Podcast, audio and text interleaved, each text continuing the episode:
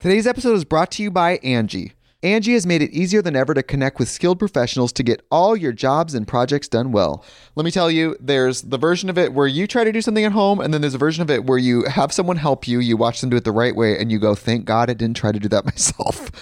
I have fully done things around the home that I think look good, and then a bang in the night, and I wake up to a shelf collapsing, a painting falling off the wall. Like it, I've I've seen it all go south. I own a home, and I can tell you, I know how much work it can take. Whether it's everyday maintenance and repairs or making dream projects a reality, it can be hard just to know where to start. But now all you need to do is Angie that and find a skilled local pro who will deliver the quality and expertise you need.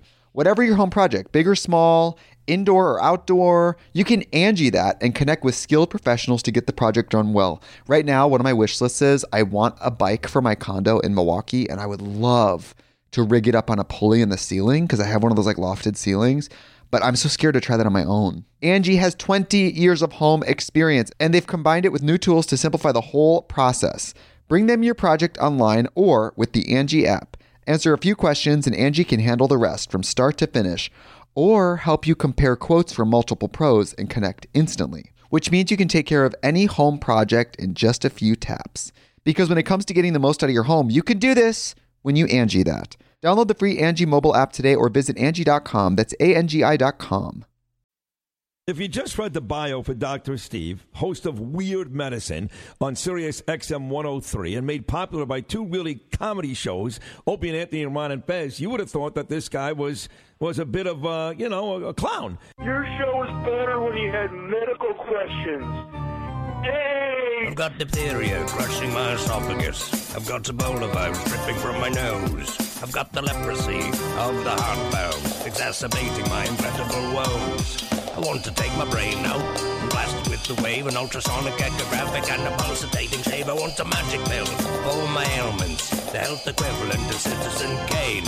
And if I don't get it now in a tablet, I think I'm doomed and I'll have to go insane. I want a requiem for my disease, so I'm paging Dr. Steve. Dr. Steve.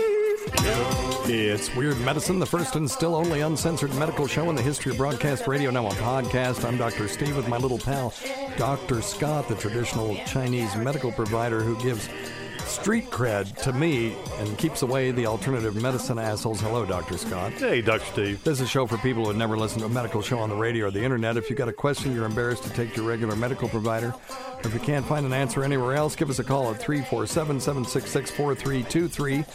That's 347 Who head? Visit our website at drsteve.com for podcast, medical news, and stuff you can buy. Uh, most importantly, we are not your medical providers. Take everything you hear with a grain of salt. Don't act on anything you hear on the show without talking it over with your doctor, nurse practitioner, practical nurse, physician assistant, pharmacist, chiropractor, acupuncturist, yoga master, physical therapist, clinical laboratory scientist, registered dietitian, or whatever. All right. Very good. Hello, Dr. Scott. Hey, big boy. Uh, don't forget stuff.drsteve.com, stuff.drsteve.com for all of your, uh, you know, Amazon needs.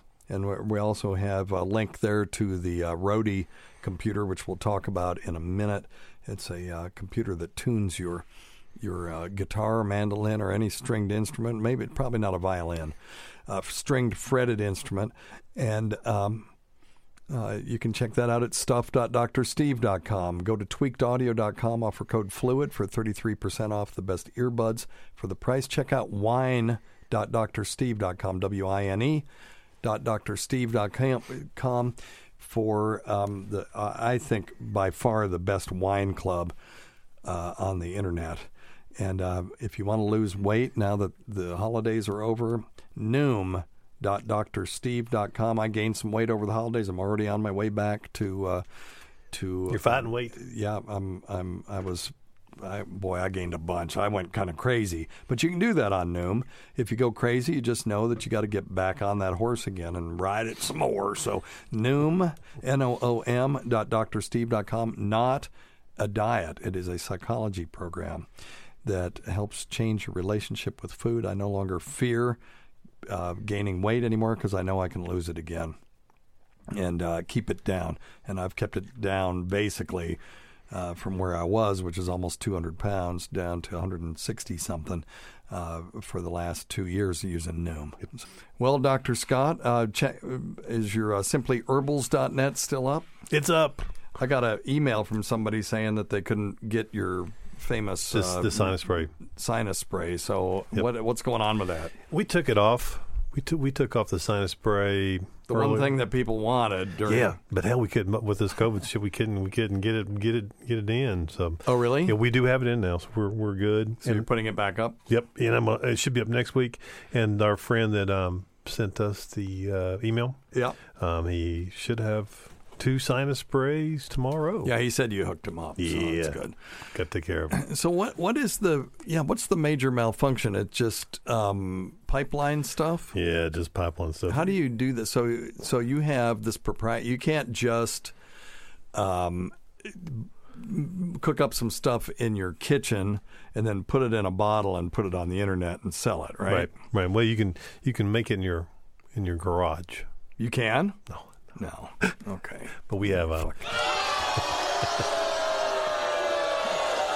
Okay, so yeah we have a manufacturer, and and the problem is is is with the COVID and the restrictions and non-essential workers and Mm-hmm. transportation and stuff. It's just been a beast of a year. I would think people making medications would be essential workers. One would think, but So, what kind of this year. place do you? Okay, so you you have this idea, yeah. And I know I tried to come out with a hair uh, tonic that actually had Rogaine in it, it had minoxidil because it works. Sure. But uh, double vasectomy, a turd had an idea for some. He had a formula for conditioner, and I said, well, if you know, a leave-in conditioner with Rogaine in it would probably sell pretty well. Sure. But what we found was we can sell the Rogaine and we can sell the conditioner, but you can't put them together. Like you couldn't mix them together; you'd have to sell them separately. And it's like, well, shit. People can just. Buy I don't. I don't want to sell stupid Todd's, um, you know, conditioner. I wanted to sell my Yeah. mish, mishmash of the two things, and Yeah. that wasn't uh, possible to do because Rogaine or minoxidil is actually uh, regulated by the FDA. So prescription, yeah. you would have to, I guess, um, put the two together, do the studies, and then submit for FDA approval. Right. But you, th- we could sell the already approved minoxidil, and then the conditioner doesn't need to be approved. Mm-hmm. But we couldn't put them together. But anyway, But yeah, but even even with the even with that conditioner, there's still you still have to have a lot of checks and balances for safety and yeah, yeah. You don't want to put lye. You don't want to put lye in there. got no lye in there. Well, we got the lye soap, and we put it in there, and they, their their scalp fell off. yes, and that would and you That know there's be good. there was always and there's always going to be somebody that's going to happen to. Yeah. and they're going to say it's your fault, and you know it's just hard to. You So know, especially when there's a full moon out. like so what's the process? Actually, that, you bring up an interesting point. People always say, "Well, there's more deliveries during the full moon." It's not true. Mm, no, but there's not true. There's more insanity during the full moon. Well, uh, okay. as um, far as behaviorally, I don't even think that turned out to be true because You they did. They, no, they did a study where they gauged admissions to, you know, ERs. to lunatic wards. Yes, yes. Um, and they did not correlate with the phases of the moon. But the word lunacy comes from the full moon, Right. and it was thought that perhaps it caused that. What it probably was is PMS, because you know women's cycles are 28 days, the lunar cycle is 28 days. So people back then thought that the two things somehow were connected. Pretty frequently uh, connected, I'm sure. Yeah, well, not connected at all, but they No, are both 28 But it appeared cycles. to, yeah, it Right, appeared to be. right, that's right. Years ago, and before you could do a lot of a lot of studies and research. And so, if you've ever, you know, I don't, you know, no flies on any of their uh, f- friends of the uh, of the female gender who um, have PMS, but Lord, I Oh. can see where the word lunacy might have come from. That if you associated that with the phases of the moon, No one hell if you got a couple of them in the same office together, and that is interesting. Yes, it is That very does seem to be an actual phenomenon, I, I, and that makes sense from an Yeah. evolutionary sta- standpoint, Yeah, and, and you and I both have a staff that's primarily made of females, right? and um, By design. by design, yes, because well, obvious reasons. But the the But there's there's definitely piece of crap. there's definitely some kind of um. It, would be interesting to know how how when they start to cycle and they all cycle at the same time. It's just biz- the most bizarre thing. Well, think about it this way. Um, there, there's, I have two hypotheses. Either women actually do cycle together, in which case I could come up with an evolutionary advantage to that, and the evolutionary advantage would be that if you're in a cave and saber, saber-toothed tigers are stalking you, you don't want you want people to be, you know, uh, passing blood from their vagina. And this is before the age of tampons and stuff Sure, of course. and uh, sanitary napkins. So uh, you want them to be bleeding the least amount of time as possible. Right. So if you've got eight women in a cave and they're all just randomly bleeding, well, they're going to be bleeding all Every the day, time. yeah, that'd be terrible. But whereas if they sync up, then they'll only be bleeding for three or four days together, and then the other, you know, 25 days, that saber-toothed tiger can't smell that. The you know it can't detect the blood True, true. emissions. So that that's now the other side of it is maybe it's bullshit and they don't cycle, but we only notice it when they do. So there's a selection bias. Right, sure. So if you have two, um, uh, let's say you have a 29 day cycle and a 28 day cycle. Well, once every whatever, however many days it is, there's it, it, they'll they'll coincide. Mm-hmm. And so if you have a bunch of women in an office and three or four of them have their cycles all of a sudden just coinciding, then you'll notice, oh, hey, we're all linked up, but Yep. they may not be. One might be 26 days, might be 29 days, but every once in a while they'll link up Yes. just like the conjunctions of the stars. Stars You know, every once in a while they'll link up and go, "Oh, look at that!" And the rest of the time we don't pay any attention. So I don't know which one it is. Matter of fact, That's uh, interesting. Well, hell, let's let's look it up. I was going to do the same do thing. menstrual because the the question then becomes, um, how would they link up? It would have to be pheromonal, right? Um, One would assume. sync. There we go. Do menstrual cycles sync? Let's see if anybody has. Uh, this is Healthline. Okay, here's PubMed. Now, PubMed, PubMed.gov is the searchable database of the National Library of Medicine. is free to everybody to use. It has all kinds of peer-reviewed stuff in there. And your old buddy's got about 100 articles in there himself. This is from Human Nature 20, 2006. It says it is widely believed. Uh, this is by uh, Yang and Schank in the in the uh, uh, journal Human Nature. It says it's widely believed that women who live together or are close friends synchronize their menstrual cycles. We re-examine this phenomenon in two ways. First, we collected data on menstrual cycles from 186 women living in dorms for over a year. That should be a good, uh, pretty good thing. We found that women living in groups did not synchronize their cycles. Second, we reviewed the first study reporting menstrual synchrony. Okay, so there was a, a, a previous study. We found that group synchrony in that study was at the level of chance.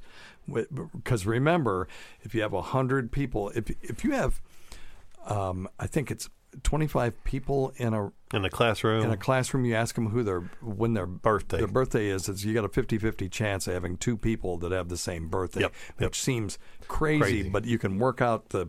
It's a you know first year probability uh, uh, question in you know college probability and statistics. So.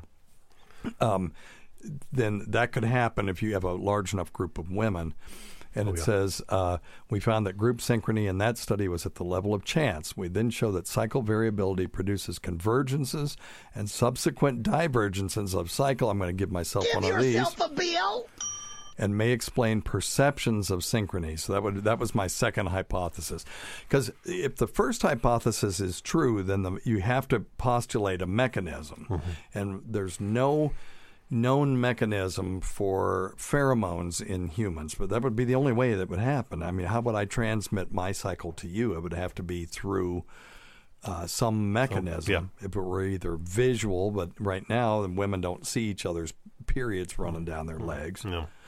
And um, or it would have to be you know, olfactory. I mean, what else could it be God, I don't know. But It's got to be besides pheromones. magic? Yeah. Well, then, okay, so that would be olfactory, where one woman Sure. is exuding some uh, ex- external hormone that the other people are in taking into their bodies through their nose. Yeah, that you don't recognize or That- register. That you wouldn't but recognize it or register. That would be the only mechanism that I could come up with that would make any sense, and there's no evidence that that ever happens. And this study was, looks pretty good, Mm-hmm. and um, they they looked at previous studies that said there is synchrony, and they said, hey, wait a minute, you know, statistical analysis shows this is chance. And then they looked at a cohort of their own and showed that there was no synchrony. So looks like that's a myth that's busted, which would be a good one for medical mythbusters if we ever decided to do that TV show. I think we better do it soon before we get too old. Yeah. no, they like old doctors. they think that, that we give gravitas to these things. Old doc. We'd have to have one young one that's like cool and hip. yeah. Nice And, uh, hair and thin. Yeah. Yeah. So anyway, all right. So that's interesting. So what what the hell were we talking about though? the um the lunar cycle too about um hey I was just reading this thing in the BBC they were talking about the lunar cycle and there's increased criminal criminal activity during the full moon but part of that may be because Because they can see they better. can see better yeah See better in the dark. Yeah. so maybe it's um That's interesting. maybe all the freaks come out at night because they can see better Well, that's that old joke about the drunk looking for his keys under the street light, and they go, "Well, did you lose them here?" He's like, "No, it's the only place I got enough light to look." So anyway, that's stupid. You never, you never heard that. I never It's so heard that old. no All a right, good one. here we go. Number do one it. thing: don't take advice from some asshole on the radio. All right, we got a lot of questions. Some COVID, some not. So, but mostly COVID. Uh oh. Uh, hi, Dr. Steve. Um, Hi. I sent you an email recently um, with a link to a story from New York Magazine uh, that was written by um, the author Nicholson Baker. Um, he recently was also interviewed by Penn Jillette, and he um, has a seemingly reasonable story about the possible origin of the coronavirus um, and whether it was natural or if it was perhaps created in a lab and accidentally leaked. Um, not nefariously leaked, but just as an accident. Oh, go ahead and- Um, is this just I more mean, why not postulate it's nefarious if you're gonna if you're gonna come up with a theory like that? Sure. Why why not? Yep. But anyway, throw some man under the bus conspiracy theory nonsense, or do you think it's likely? Um, also, in the article, he went into some detail about um, See, and people will say, "Oh, it, wa- it, I don't think it was nefarious. I think it was an accident," to keep from being labeled as a conspiracy theorist. But this is just, uh, you know, it's it's as likely as anything else. But there is evidence um, on to one side of this that I'll talk about in a second. um, gain of function research, which was pretty interesting to read about, and also the ethics uh, surrounding that, and whether it's something that we should be doing for science, or if it's just too much of a risk to the public. Okay, so let's answer the first one about um, the coronavirus, whether it was manufactured. So for a long time, I thought maybe they were studying it in the lab, and it got out. I think that's still possible. Sure.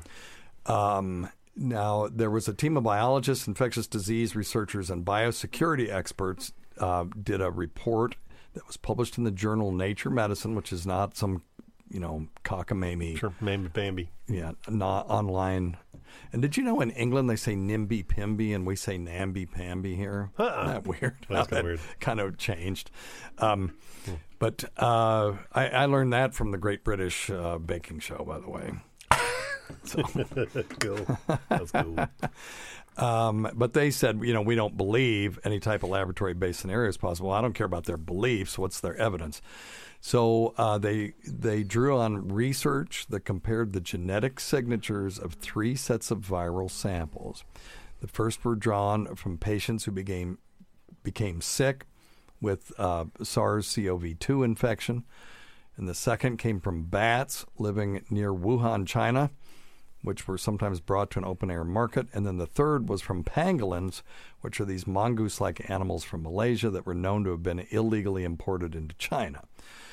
So the analysis revealed a direct family relationship among the three. The bats were the likely origin of the coronavirus that appeared in Wuhan, but the virus needed to undergo some key genetic shifts to be able to infect humans because you know something that can infect bats can't might not necessarily be able to infect us. Now, Right. when when an infection jumps from an animal to a human, it's called zoonotic uh, transmission. But anyway, um, so um, a lot of the key required changes were found in the more distantly related viruses from the pangolins. So you had the pangolins had a virus that could, inf- you know, had the genetic mutations to infect humans. The bats had the SARS-CoV-2 precursor, and um, so there's, you know, luck involved. There always is with these transmissions from an animal to a human that there has to be a quote unquote lucky, in this case, bad luck, Yeah. a mutation that allows it to jump from one to the other. But when you've got trillions and quadrillions of particles all undergoing some natural selection in their hosts, this can this happens. I mean, it becomes way more probable at that point because of the huge numbers. Um, but uh, you know, it could take on the mutations needed to infect humans while being cultured in a lab. It's more likely that nature simply made that jump once in the pangolin, and somewhere um, in the this you know diverse group of unsampled bats, it, it appeared to have done so again. So. Um, now, I'm reading from an article. This is from the New York Times as a synopsis of the Nature article. I thought it'd be a little less dense scientifically. Uh, researchers who sift through the genetic sequences of dozens of preserved viral samples found the new coronavirus is a distant cousin of the coronavirus that caused the SARS outbreak of 2002 and 2003, and the coronavirus that gave rise to Middle East Respiratory Syndrome, or MERS, which thank God that one didn't become a pandemic. That's a bad one, 33% case for it, fatality, yeah. you know, compared to, you know, 3% for this one.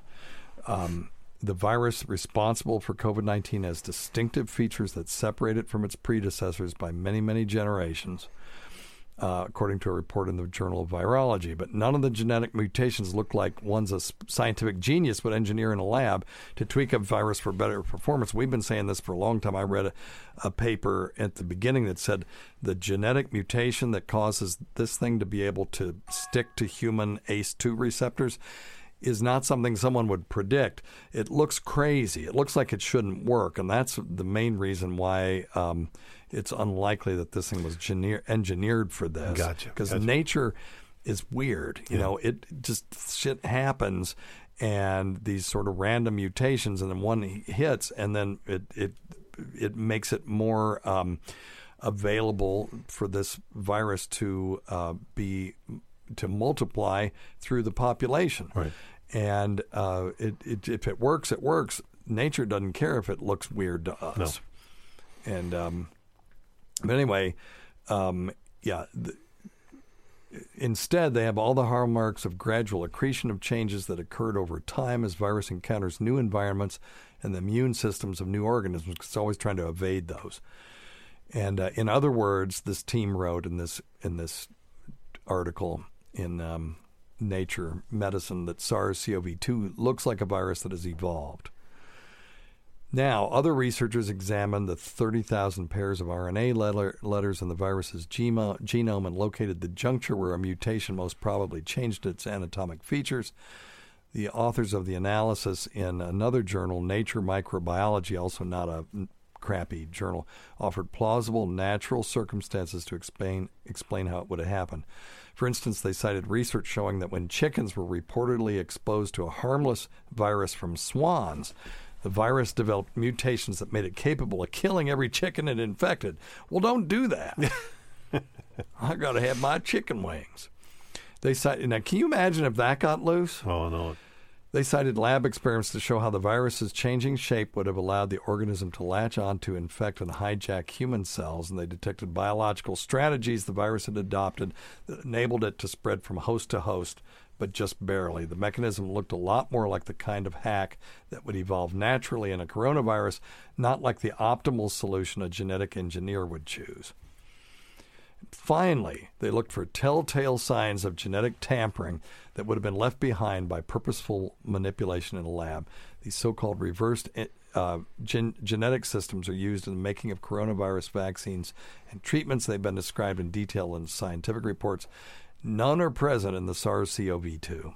Because I said early on, I think back in February March when uh, I, I was on some show, and they said, How would you know? And I said, The only way you would really know is if some wag uh, inserted their name in RNA coding or put a serial number or put a copyright message because you could do that. Yeah, sure. If you knew how to decode it, you could you could put a message in in this uh, RNA of this virus because it, it's it's just three letter um, codes for proteins. Okay. And you could figure out a way to encode a message in that. Because you can encode instructions to make a damn enzyme. Right. You can certainly encode a serial number or a message in there. So, anyway, so there you go. So, you know what? Uh, it's possible, but highly improbable. Right. And so as as we are in this world now, if it's highly improbable, it's probably you know it's people Probably not will likely. assume it's true. Yeah, yeah, that's the that's the truth. There's a one in a million chance. Well, then there you go. Well, there you go. There you You're go. saying there's a Well, chance. You got a chance. You're saying there's a chance. right. oh my god.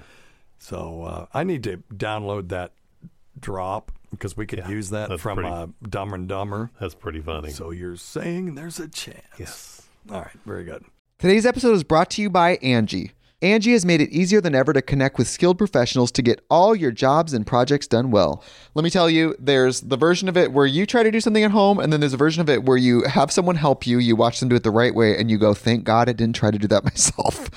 I have fully done things around the home that I think look good, and then a bang in the night, and I wake up to a shelf collapsing, a painting falling off the wall. Like it, I've I've seen it all go south. I own a home, and I can tell you, I know how much work it can take. Whether it's everyday maintenance and repairs or making dream projects a reality, it can be hard just to know where to start. But now all you need to do is Angie that and find a skilled local pro who will deliver the quality and expertise you need.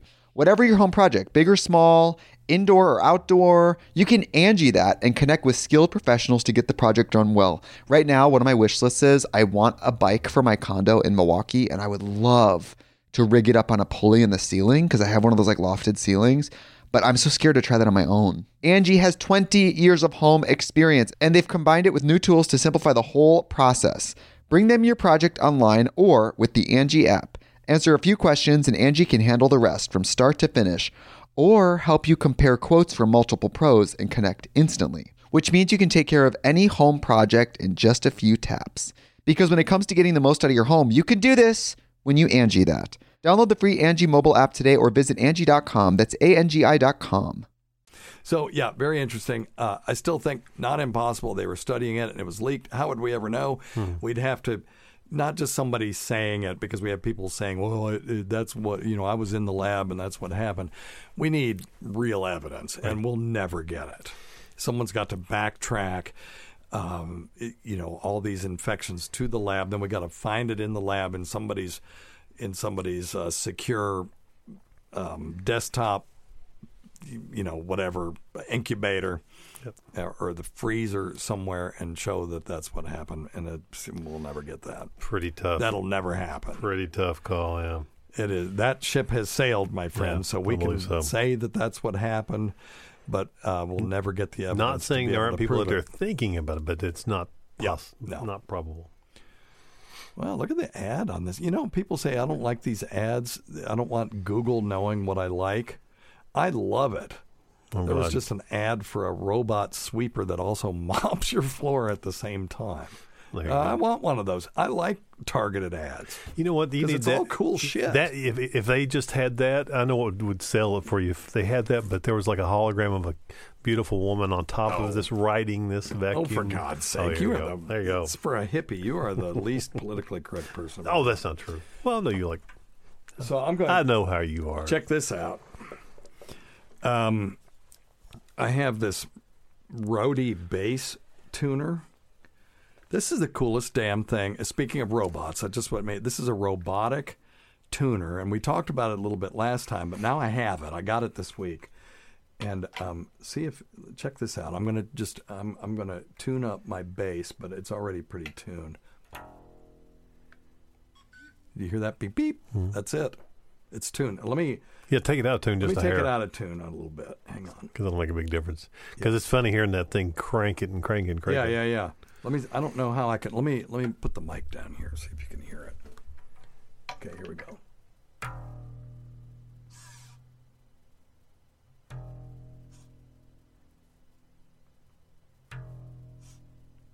Yeah, I don't know if you can hear it tur- turning the. There you go. That's hard to hear on that key. Let me on that uh, string. Let me do the G string.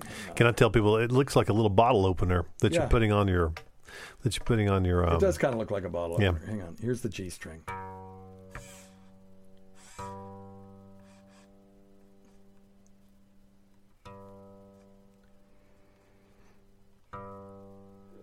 Come on, you bastard. I'm trying to... Oh, it's still tuning. Oh, I've got it on. You know what? I've got it on high Wrong. accuracy, so Yep. it's still turning the key. How cool is that? And it will tune it. It will go low and then come up like it should. All right. There you go. Yay. Good All right. stuff. Robots. Robots are cool. Cool. Anyway, yep. It's a robot. You can uh, you can see it at stuff.drsteve.com if you want to, but this isn't an ad. And, and by the way, that's what Dr. Steve got me for my Christmas present. I He got me did. one for my guitar. And but you can use it for your mandolin. too. mandolin, yep. Preferably mandolin, yep. It'll do a 12 string guitar. I saw uh, one of the guys from Queen, I think it was like, thanks a lot, you bloody bastards, for coming out with this at the end of my career. Well, there you go. Because he loved it. Anyway, all right, we need to do some more. Uh, What was her second question? Hey, Dr. Steve. Oh, what are the um, chances that I a remember. Sorry. me as an essential Call back. healthcare worker, what are the chances that I can spread to my patients, um, being that I got the vaccine, but my family members did not, and they they caught COVID nineteen. Um, being that this disease is so contagious, it, I though? still spread it to my patients?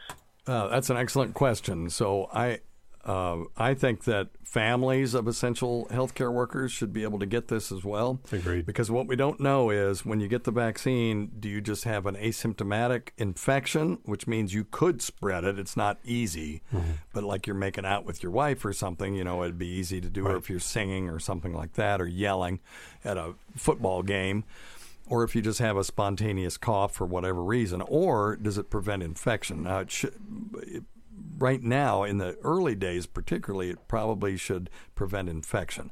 Later on, because it's a damn coronavirus, you're going to lose that antibody immunity for whatever reason, um, and eventually, it might take a year. But then when you get it again, you probably can spread it, but you'll have a very mild syndrome or asymptomatic syndrome. So you still, we still got to be careful till this thing is just eradicated. The um, uh, the other thing though is that I think that um, families should be able to get it, um, just because you're at high risk, and they should be able to get the vaccine because easy for you to bring home. Yep. Um, the uh, what was the other part of his question though? Wait a minute, there was something I wanted to say in there. Let me let me play it back. Oh, um, being that this disease is so contagious. Oh yeah, that was it. Is it though really that contagious? It it seems like it is because a lot of people have it. But what's the one thing we haven't seen this year?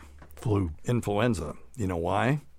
Because influenzas are not, or the effective reproduction number is actually about half of COVID 19. So you go, well, then that means it's really infectious, right? Because influenza is infectious. Yes and no.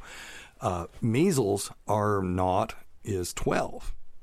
So one person will give 12 people measles, one person will give 2.4 people uh, SARS CoV 2. And even with this new strain that's supposed to be uh, 70% more transmissible, that just means it's 70, 70% more than 2.4, so it'd be like four. So one person will give it to four people. And that's in a fully vulnerable population. If we go to rt.live, which I'll let's go there now. rt.live, we can look at what the actual reproduction rate of this virus is. And the highest in this country is Washington State, and that's 1.23.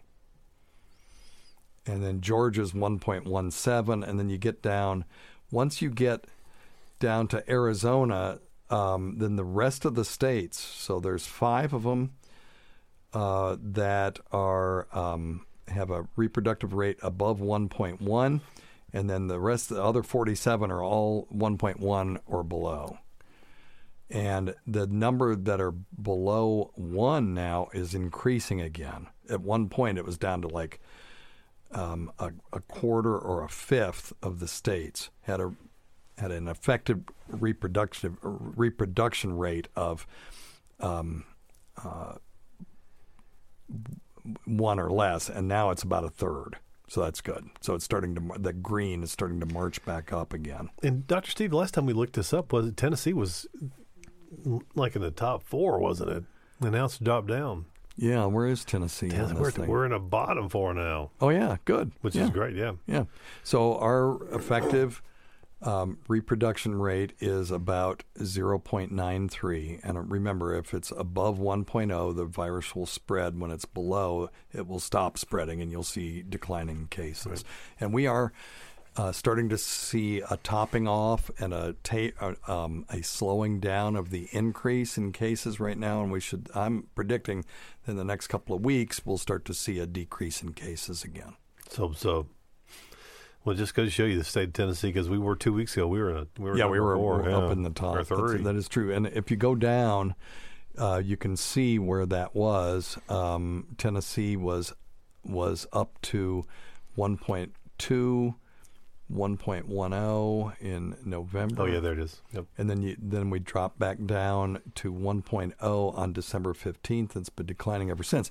But we've had increasing cases. Well, why is that? Because the cases lag behind the transmission. Right.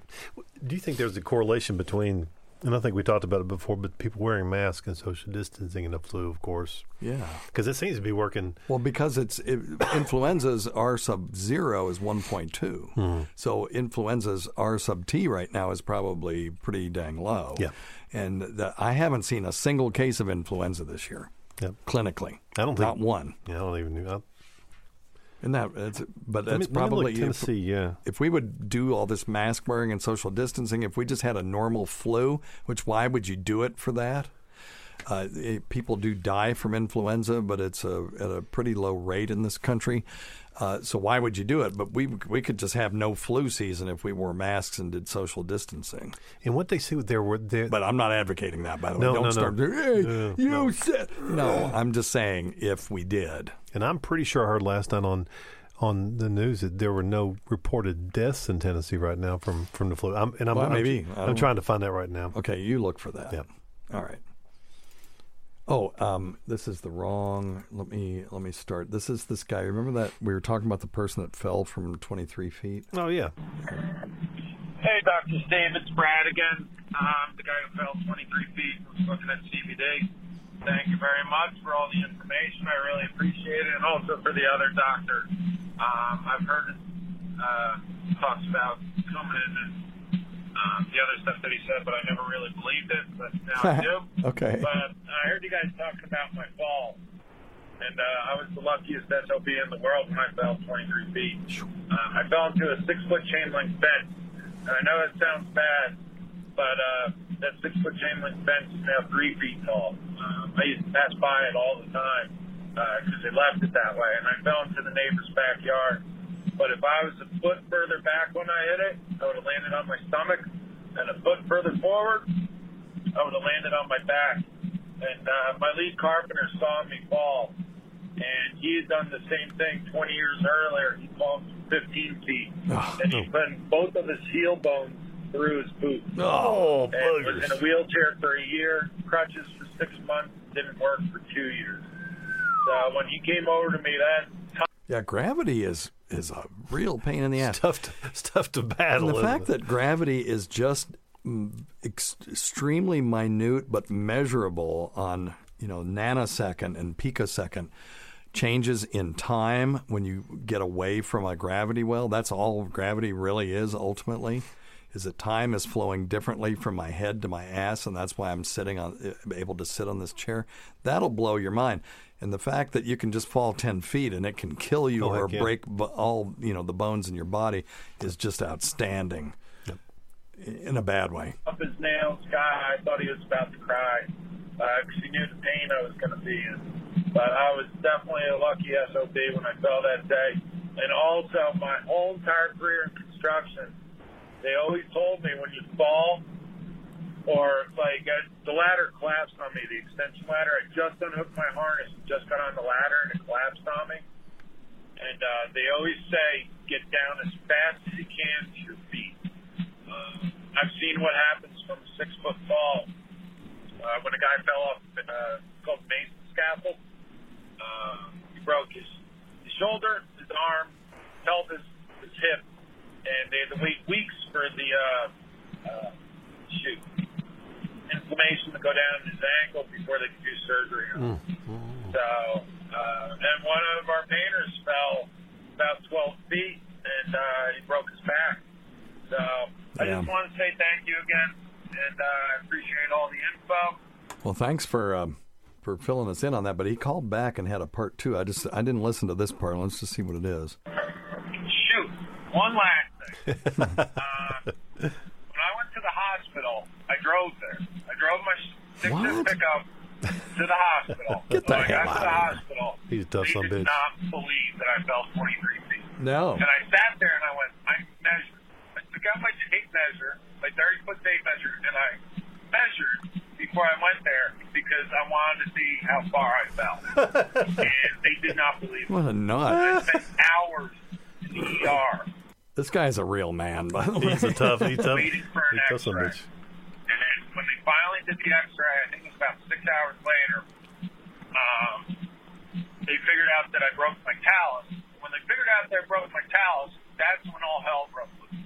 CAT scan, like everything. 'Cause I guess you can only break your talus from a high fall, and that's when they realized that I actually fell from 23 feet. But they didn't really believe me because I drove there, I parked my truck in the parking lot, God. and then I sort of hobbled into the hospital.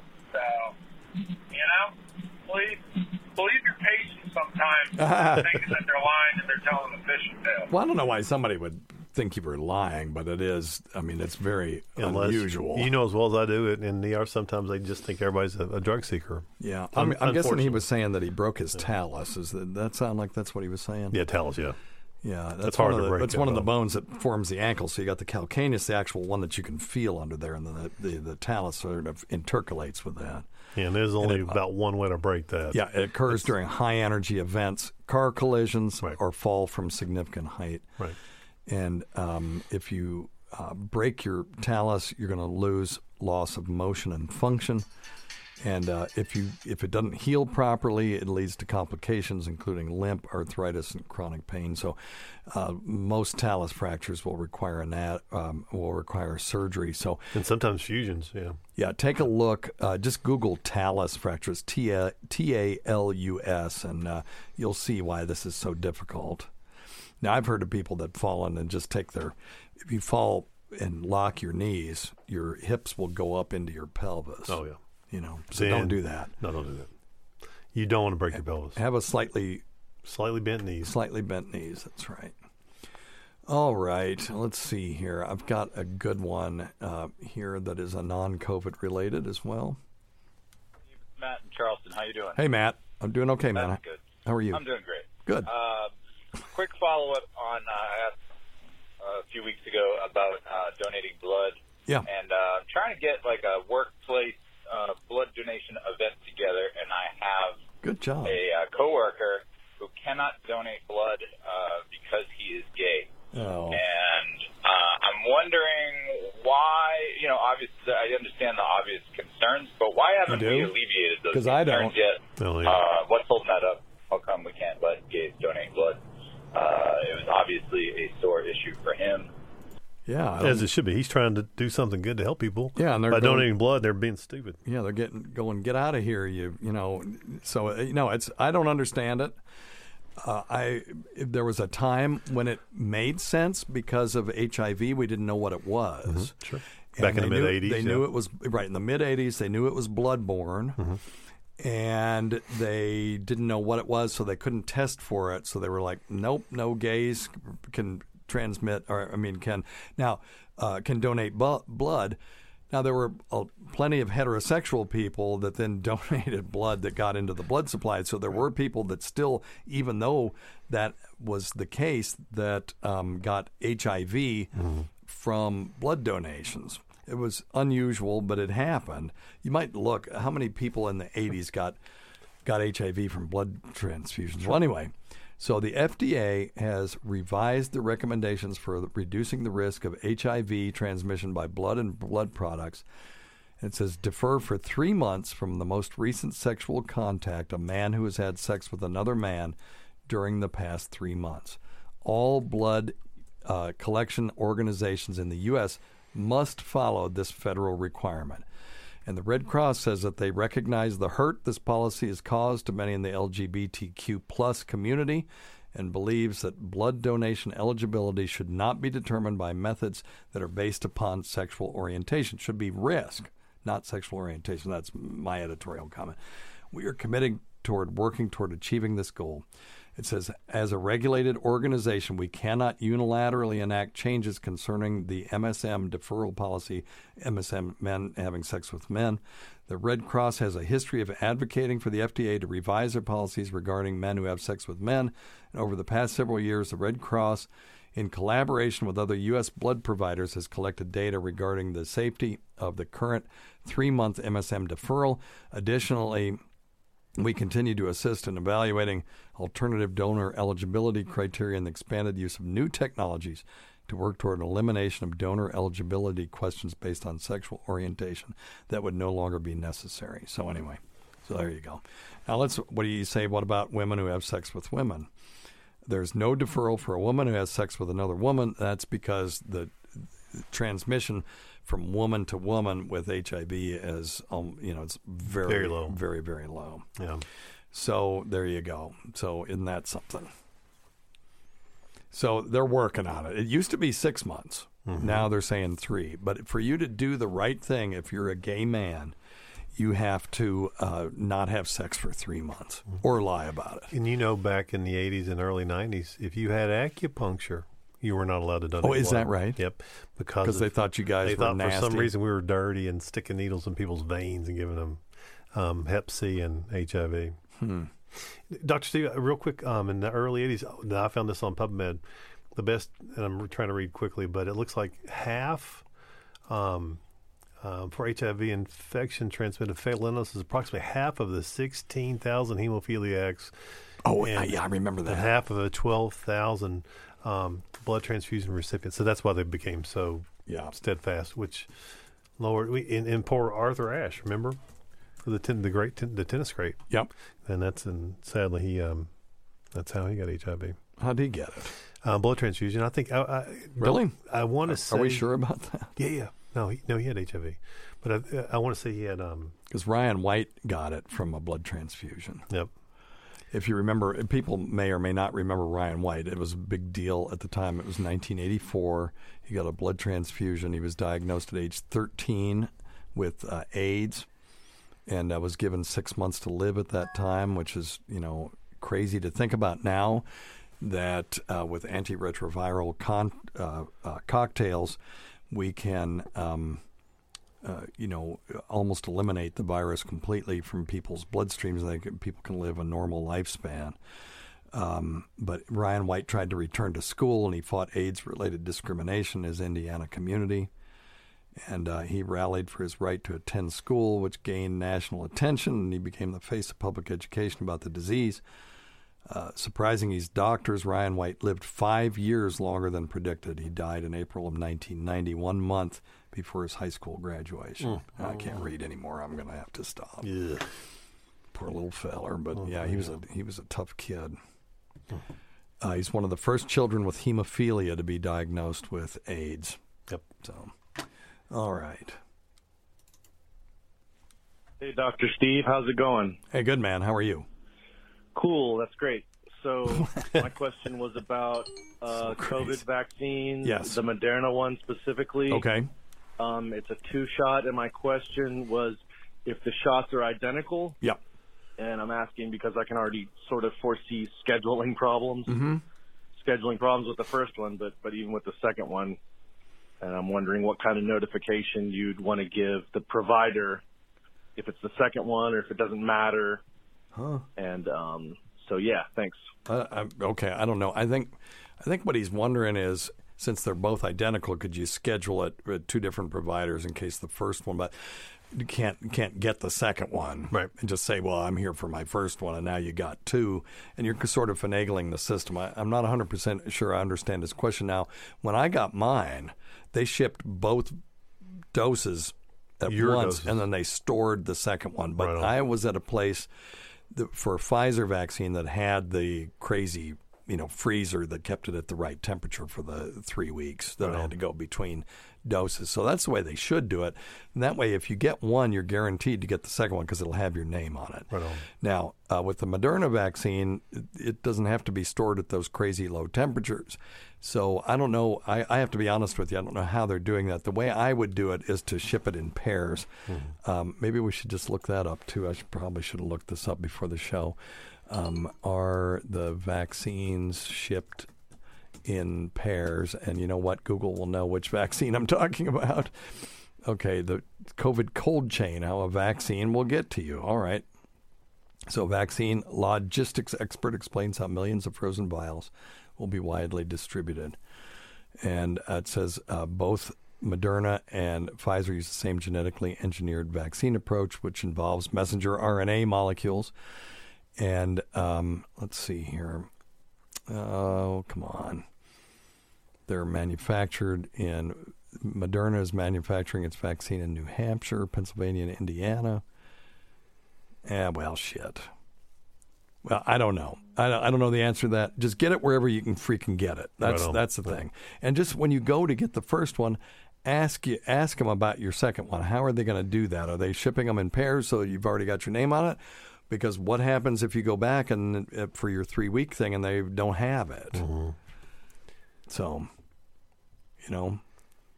Um, okay, let me see. The place uh, doing immunization adds a diluent, creating five doses. At that point, the solution is good for six hours. So, clinic has to figure out how many healthcare workers and customers will be vaccinated as it starts the dilution process for the day. Look up how the hell they're giving the second one. That's you? what I'm doing right now. because I'm just I'm just bullshitting at this point. You know, um, Can you please stop bullshitting and get to the question? I'm sorry. I'm trying. I'm trying. Uh, yeah, Scott's going to look up how they do the second shot. If it's if they're shipped in pairs or if they are, you just have to hope that they're going to have a second one. But ask at the time, how am I going to get my second one? How do I know you're going to have it? Okay. All right. Hey, Dr. Steve. This is Ryan from Raleigh, North Carolina. Hey, man. I had posted a question on your Twitter that mentioned this might be better for the show, so I'm hoping you might be able to explain this in a little bit of detail. But over the past nine, ten months with everything that's going on, and especially over the past three or four months with the rise in hospitalizations, Yeah. it got me thinking, um, what is the threshold for going to the hospital Yeah. if you have COVID? It seems to me that there hasn't been much public health direction on this, or if there has, I missed out on it. Um, there's there's such a rise in capacity, and it got me thinking maybe there's a lot of people who don't even need to go Right. um, that could treat this from home, but are just really scared, understandably. Um, but if you could explain that, that would be fantastic. And thank you for everything that you do on the front lines there as a doctor. We greatly appreciate it. Yeah, I don't think man. you get enough thanks. Yeah. Um, and It's that's that's my job. But thank you for for saying that. Um, uh, so December of 2020, the, um, Boston University updated their admission criteria. They're a pretty good institution, and every place may have their own admission criteria. If you have a place that is overwhelmed with COVID 19, they may be treating people at home that otherwise they would have admitted. So, any patient with oxygen saturated, uh, oxygen saturation less than 94% at rest on room air, or if they decrease to 90% with when they walk, or if there's any overall clinical concern by the uh, by the attending physician that this patient is going to fail at home based on high risk for complications. So you say, well, what are high risk for complications? Um, so there's this thing called a clinical risk score, and you get the JAMAnetwork.com has this this clinical risk score on their um, on their uh, website, and it basically looks at things like what does their um, uh, do they have an X-ray abnormality? Is there a change in the in the X-ray? Right. Uh, how old are they? Are they greater than 65? Do they have bleeding when they cough? Are they uh, at other risk because of diabetes, uh, Im- immune compromise, and other things like that? Any history of cancer, those kinds of things. So those are the people that really need to be admitted, or to make it short, people who are at high risk for complications, ending up on the ventilator, and uh, or death. So that helps once you get to the emergency room. But how do you know if you should go to the emergency room? Right on. So it's mostly if you just feel like crap and you feel bad enough to go, it's okay to call and say, hey, I think I have COVID 19 or I tested positive a week ago and now I'm short of breath or I can't stop coughing or, you know, it just some, it doesn't feel right and talk to the triage people. Yeah. Or you got a really elevated fever that won't come down oh, yeah, or yeah. something. Yeah, any yeah. any of those things. Yeah. And talk to them, and particularly if you have risk factors. Let's go over them again. Right. Age over 65, body mass index greater than 35. So let's let's get a body mass calculator out and figure out what that is. So BMI calculator. Let's go to um, let's say someone is six uh, let's say 5'10. That's pretty average, right? Yep, 5'10's average. And they weigh 250 pounds. Their BMI is. Uh, where's the damn number? Oh, 35. Okay, so there you go. 35, almost 36. So anywhere between 240 and 250 if you weigh 5'10. That's someone that's in an increased risk. If you have type 2 diabetes, if you have immune compromise, all of those things. We used to say hypertension, not so much anymore. That's that's that's hypertension. Everybody kind of calmed down on that one and narrowed down on these these major ones. Um, uh, do you, you have, do you have anything else on those? Oh, for me, no. Yeah, my, my, my I've got a couple of risk factors. Do you? Old age. Well, you're not 65. No, I, I feel I like am. I'm 65. You're not. No. So I'm working on um, yeah, the, that's the big ones. Um, and then there are uh, these risk factors. It depending if if you are, um, uh, you know, if your ancestors are of African descent, looks like those folks are at increased risk, risk, as yeah. well. Um, and uh, poverty and, and crowding, no matter what your race is, it it also is a risk factor. And then certain occupations, and then pregnancy. Pregnant women are at increased risk of, from all respiratory viruses for whatever reason. So, um, so anyway, so if if you have any of those and you feel like crap, then definitely um, call. Or if you are, you know, acutely short of breath, you may need to go to the uh, call the rescue squad, but let them know that you think this is what's going on because the frontline first responders are really at the highest Really high risk, sure. Police, fire, rescue squad, and uh, I would step as uh, I've already had the vaccine because I participated in the trial, so that you all don't have to or didn't have to, but. Um, I would, if I hadn't been vaccinated, I would definitely step aside for someone like Woodfloor Liquor, who is, you know, a friend of the show, who is, uh, a, you know, a, a paramedic. Right. And uh, I would step aside to let him or someone like him get their vaccine before me, or a, you know, a cop or a fire person, Yes. because they're really they're at higher risk than I am. I can be fully in my hazmat suit. They can't and do some of the stuff that they do. Right on. All right, very good. Well, listen, um, I don't know. You got anything else? No, gosh. Just Go everybody, everybody stay safe. Simplyherbals.net. Thanks. Always go to Dr. Scott. Tacey will be back next week. She's in training for her job right now. We can't forget Rob Sprance, Bob Kelly, Greg Hughes, Anthony Cumia, Jim Norton, Travis Tepp, that, that Gould girl, Lewis Johnson, Paul Ofcharsky, Chowdy 1008, Eric Nagel, Roland Campos, Hogan's mom, sister of Chris, Sam Roberts, Pat Duffy, Dennis Falcone, Matt Kleinschmidt, Dale Dudley, Holly from the Gulf, the great Rob Bartlett, Bernie and Sid, Martha from Arkansas's daughter, uh, Ron Bennington and Fez Whatley, who supported this show, has never gone unappreciated. Uh, also, the Port Charlotte whore. Um, she's in there as well. Listen to our Sirius XM show on the Faction Talk channel, Sirius XM channel 103, Saturdays at 7 p.m. Eastern, Sunday at 6 p.m. Eastern on demand, and other times at Jim McClure's pleasure. Many thanks to our listeners whose voicemail and topic ideas make this job very easy. Go to our website at drsteve.com for schedules and podcasts and other crap. Until next time, check your stupid nuts for lumps, quit smoking, get off your asses, and get some exercise. We'll see you in one week for the next edition of Weird Medicine. And that was an in joke. If you actually are a working girl in Port Charlotte, I'm not talking about you. We love you. And we do. We love you. I would love to meet you, as a matter of fact. All right. See you, everybody.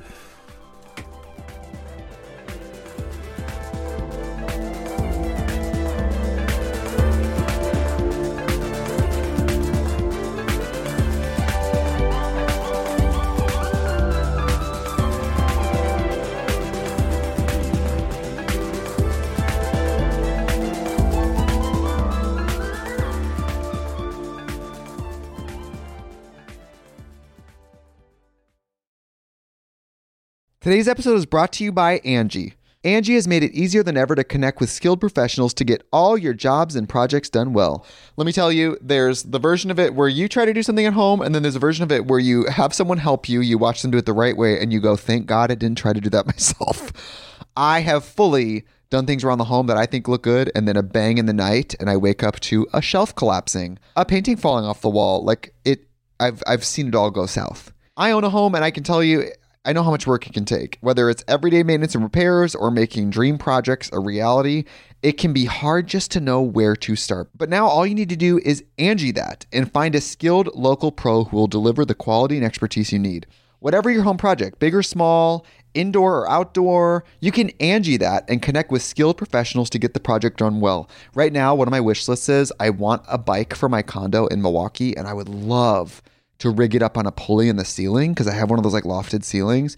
But I'm so scared to try that on my own. Angi has 20 years of home experience and they've combined it with new tools to simplify the whole process. Bring them your project online or with the Angi app. Answer a few questions and Angi can handle the rest from start to finish or help you compare quotes from multiple pros and connect instantly, which means you can take care of any home project in just a few taps. Because when it comes to getting the most out of your home, you can do this when you Angi that. Download the free Angi mobile app today or visit Angi.com. That's A N G I.com.